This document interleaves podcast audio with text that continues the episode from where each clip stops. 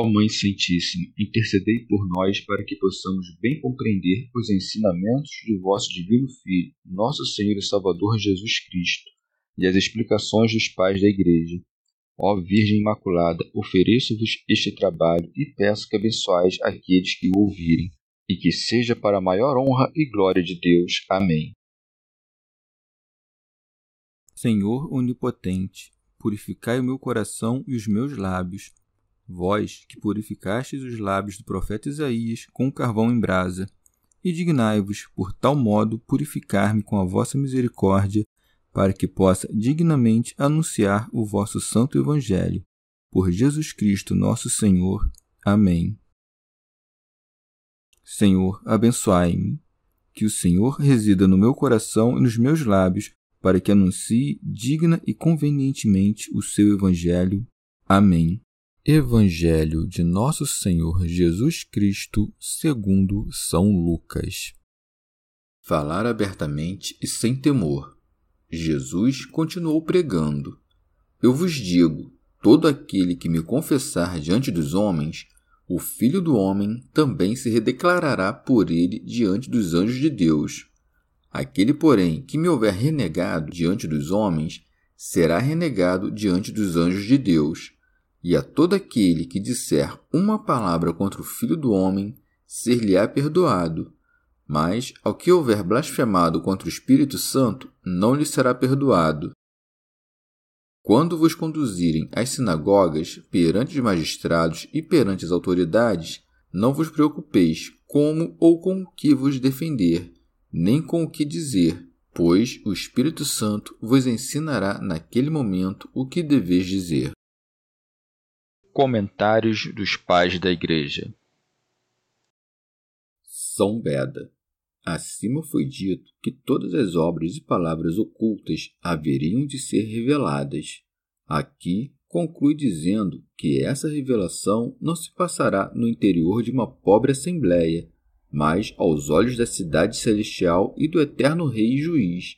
Por isso diz: Eu vos digo, todo aquele que me confessar diante dos homens, o Filho do Homem também se declarará por ele diante dos anjos de Deus. Santo Ambrósio.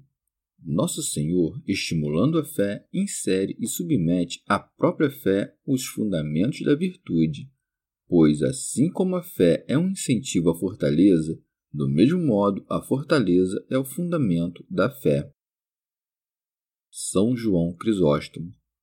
O Senhor não se satisfaz com a fé interior, mas exige de nós a confissão exterior, impelindo-nos a uma confiança e afeto maior. E como isto é útil a todos, fala de modo geral, dizendo: todo aquele que me confessar. São Cirilo. Diz Paulo: porque se confessares com a tua boca Jesus é o Senhor e creres no teu coração que Deus o ressuscitou dos mortos, serás salvo. Nessas palavras, o apóstolo encerra o mistério inteiro de Cristo.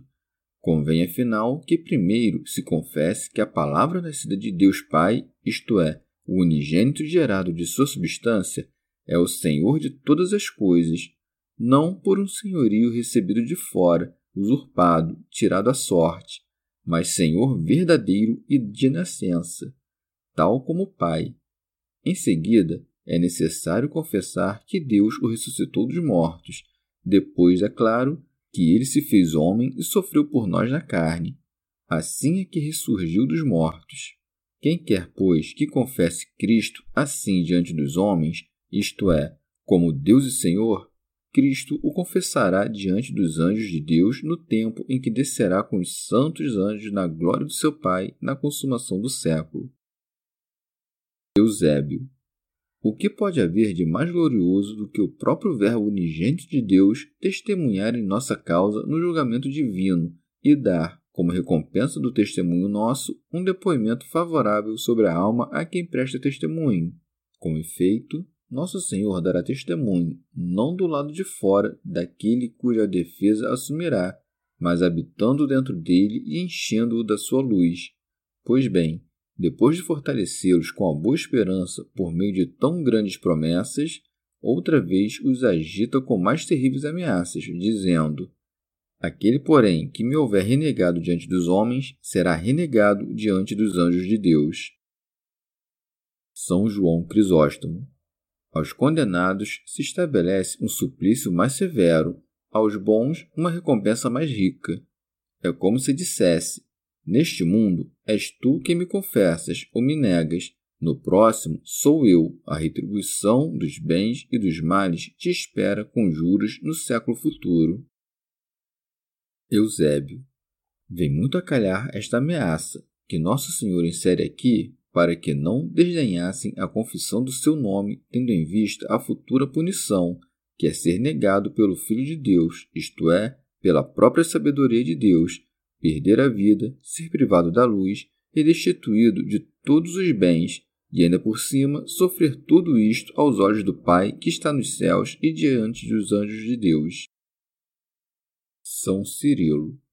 Os primeiros a negar Cristo são os que, às portas da perseguição, abjuram a fé.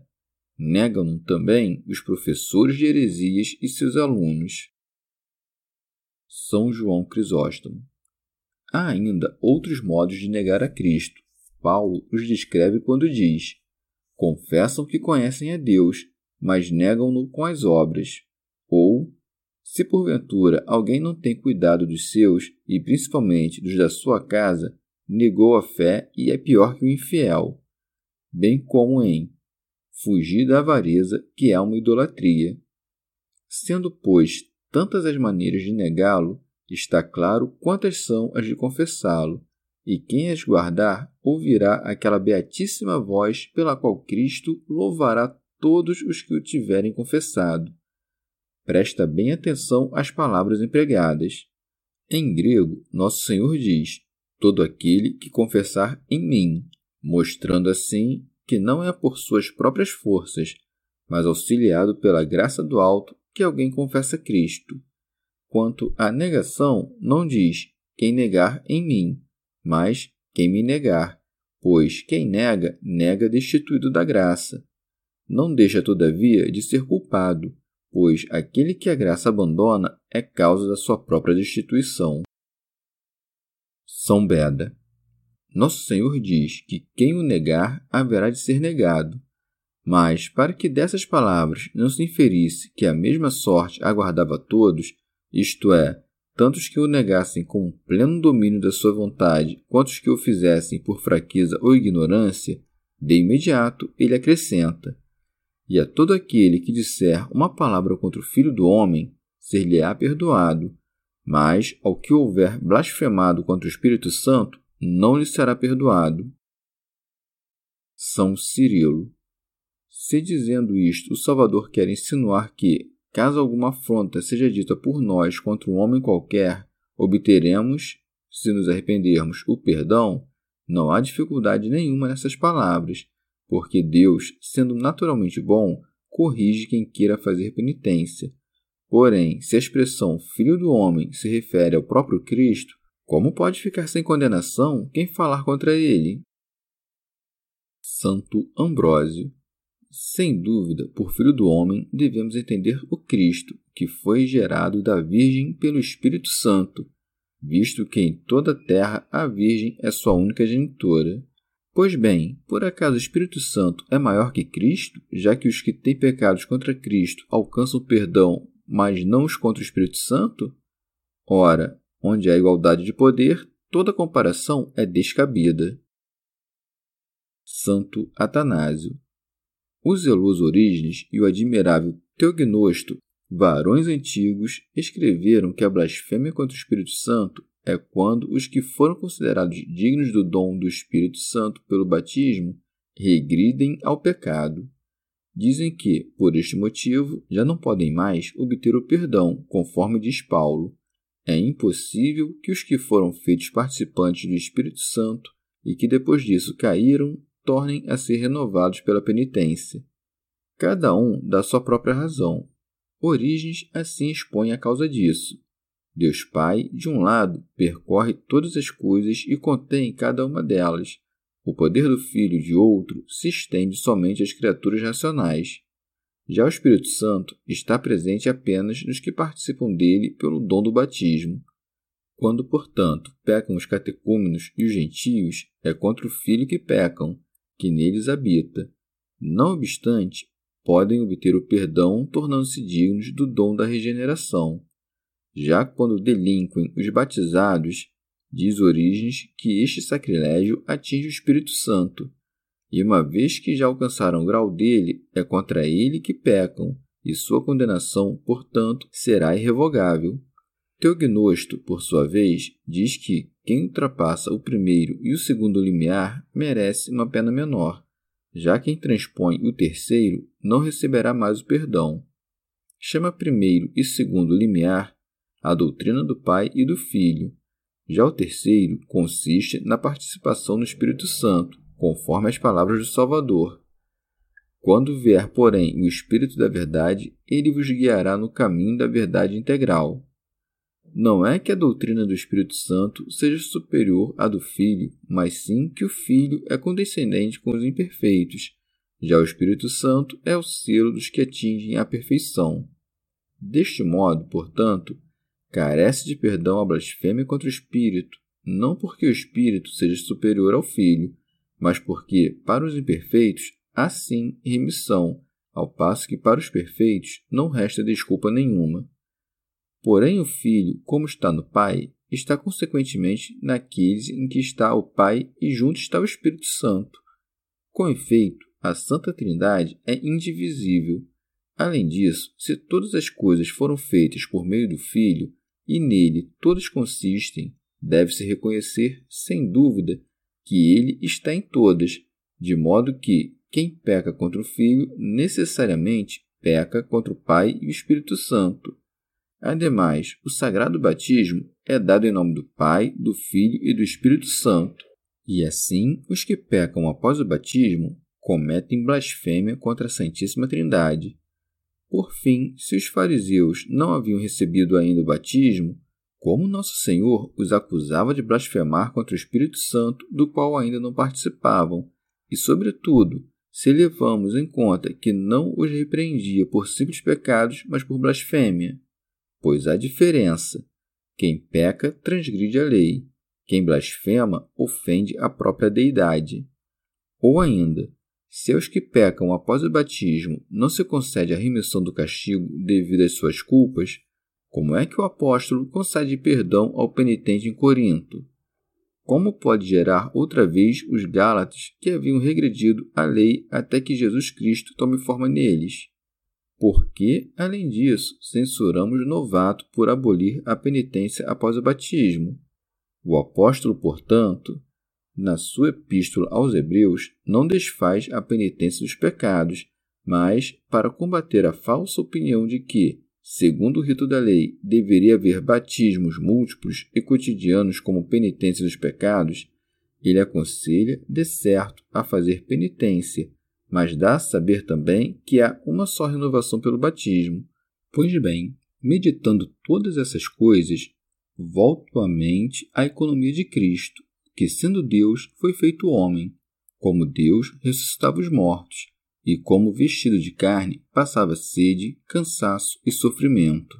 Quando, portanto, alguém, com os olhos voltados apenas à parte humana, vê o Senhor passando sede, sofrendo e ultraja o Salvador como a um homem, peca, de fato, mas basta que faça penitência para que receba o perdão, alegando em sua causa a fragilidade do corpo. Quando, entretanto, alguém, olhando as obras da Deidade, duvida da natureza corpórea, também peca, é verdade, e muito, mas mesmo este pode alcançar o perdão caso faça penitência, tendo como desculpa a própria grandeza das obras. Contudo, quando alguém atribui ao diabo as obras da divindade, atrai sobre si uma sentença irrevogável, porque pensou que o diabo é Deus e que o verdadeiro Deus não é mais poderoso em suas obras que os demônios. A este grau de perfídia haviam chegado os fariseus, ao verem o Senhor exibindo as obras do Pai, ressuscitando os mortos, iluminando os cegos, fazendo 1000 outros prodígios semelhantes, diziam que eram obras de Beelzebul. Era o mesmo que se dissessem, vendo a ordem do mundo e a providência despedida sobre ele, que o mundo fora criado por Beelzebul. Enquanto, pois, voltavam os olhos apenas à sua humanidade e cocheavam na mente, dizendo, porventura, não é este o filho do carpinteiro? E, como sabeis as escrituras não tendo estudado? Nosso Senhor os tolerava, na medida em que pecavam contra o Filho do Homem. Mas quando redobravam sua loucura e disseram que as obras de Deus eram de Beelzebul, não os tolerou mais. Da mesma maneira, tolerou os pais deles enquanto murmuravam por pão e por água. Mas, depois que forjaram o bezerro de ouro e atribuíram a ele os benefícios conferidos por Deus, então foram punidos, primeiro com a morte de um número nada pequeno dos seus, depois com o prenúncio do castigo divino. No dia da minha visitação, puni-los-ei pelo seu pecado. Tal é a sentença que agora ouvem os fariseus, condenados à chama preparada para o diabo, onde haverão de ser corroídos com ele eternamente. Portanto, o Senhor não diz estas coisas fazendo comparação entre a blasfêmia feita contra si e a contra o Espírito Santo, como se o Espírito Santo fosse maior que ele, mas mostra que, das duas blasfêmias proferidas contra si mesmo, uma é menor e a outra mais grave, pois os blasfemavam vendo nele apenas o homem e atribuindo suas obras a Beelzebul. Santo Ambrósio. Há quem pense que o Filho e Espírito Santo aqui são o mesmo, guardada a distinção das pessoas e a unidade da substância, porque Cristo, ao mesmo tempo Deus e homem, é chamado de Espírito nas Sagradas Escrituras, o sopro das nossas narinas, o ungido do Senhor. O Espírito Santo é o mesmo que o Pai Santo, que o Filho Santo e que o Espírito Santo. Se, pois, Cristo é ambos, por que foi estabelecida esta diferença, senão para ensinar-nos que não é lícito negarmos a divindade de Cristo? São Beda. Ou ainda, quem atribui a Beelzebul as obras do Espírito Santo, este não será perdoado nem no século presente nem no futuro, não porque neguemos que Deus o pudesse perdoar, caso fizesse penitência, mas porque cremos que o culpado de tal blasfêmia, por cobrança de suas faltas, tal como nunca alcançará o perdão, assim tampouco chegará aos frutos da devida penitência, segundo estas palavras. Obceca o coração deste povo, endurece-lhe os ouvidos e fecha-lhe os olhos, para que não suceda que veja com seus olhos, ouça com seus ouvidos, entenda com seu coração, se converta e de novo seja curado. São Cirilo. Pois, se o Espírito Santo fosse uma criatura e não da divina substância do Pai e do Filho, como seria possível que a afronta cometida contra ele carregasse uma pena igual à que se estabelece para os que blasfemam contra Deus? São Beda. Nem todo mundo que nega a existência do Espírito Santo ou que nega sua divindade, afirmando-o menor que o Pai e o Filho, é culpado de um crime imperdoável de blasfêmia, porque o faz levado pela humana ignorância, e não pela inveja diabólica, como os príncipes dos judeus. Santo Agostinho. Ou ainda, se aqui estivesse dito, quem proferir qualquer blasfêmia contra o Espírito Santo, deveríamos entender que se trata de toda e qualquer blasfêmia, mas como foi dito, quem blasfemar contra o Espírito Santo, a referência não é a qualquer tipo de blasfêmia, mas a uma blasfêmia tal que seu autor nunca possa ser perdoado. Com efeito, deve-se entender da mesma maneira a passagem que diz: Deus não tenta ninguém. A referência não é a tentação em geral, mas a um tipo determinado de tentação. Qual seja esse tipo de blasfêmia imperdoável contra o Espírito Santo, é o que diremos em seguida. O primeiro benefício do Espírito Santo aos crentes é o perdão dos pecados, e contra esse dom gratuito blasfema o coração impenitente. A própria impenitência, portanto, é a blasfêmia contra o Espírito Santo. Esta não é perdoada nem neste século nem no próximo, pois é neste século que a penitência alcança o perdão que vale para o século vindouro. São Cirilo. Após incutir em seus ouvintes tamanho medo de se afastar da correta confissão, Nosso Senhor recomenda de resto que não se preocupem com a resposta que devem dar, porque o Espírito Santo já definiu nas almas dispostas segundo a fé, as palavras adequadas, como um mestre habitando nelas. Daí que siga, quando vos conduzirem às sinagogas, perante os magistrados e perante as autoridades, não vos preocupeis como ou com o que vos defender, nem com o que dizer. Glosa de São Tomás de Aquino. Nosso Senhor diz como em referência à maneira de anunciar. Diz com o que em referência à maneira de encontrar o que dizer. Diz vos defender, isto é, o que devem dizer aos que perguntarem, e nem com o que dizer, isto é, o que deve dizer aos que queiram aprender. São Beda. Quando somos levados diante dos juízes por causa de Cristo, devemos, por Cristo, oferecer-lhes a nossa boa vontade. De resto, a graça do Espírito Santo nos fornecerá as nossas respostas. Daí que siga, pois o Espírito Santo vos ensinará naquele momento o que deveis dizer. São João Crisóstomo. Em outra passagem, porém, está dito: estai prontos sempre para responder a todo aquele que vos pedir razão daquela esperança que há em vós. Quando surge uma controvérsia entre amigos, então é que nos manda estudar a nossa resposta. Quando, porém, estamos face a face com um juiz terrível, então nosso Senhor nos inspirará suas próprias palavras, para que usemos, falemos e não permitamos que o medo nos paralise.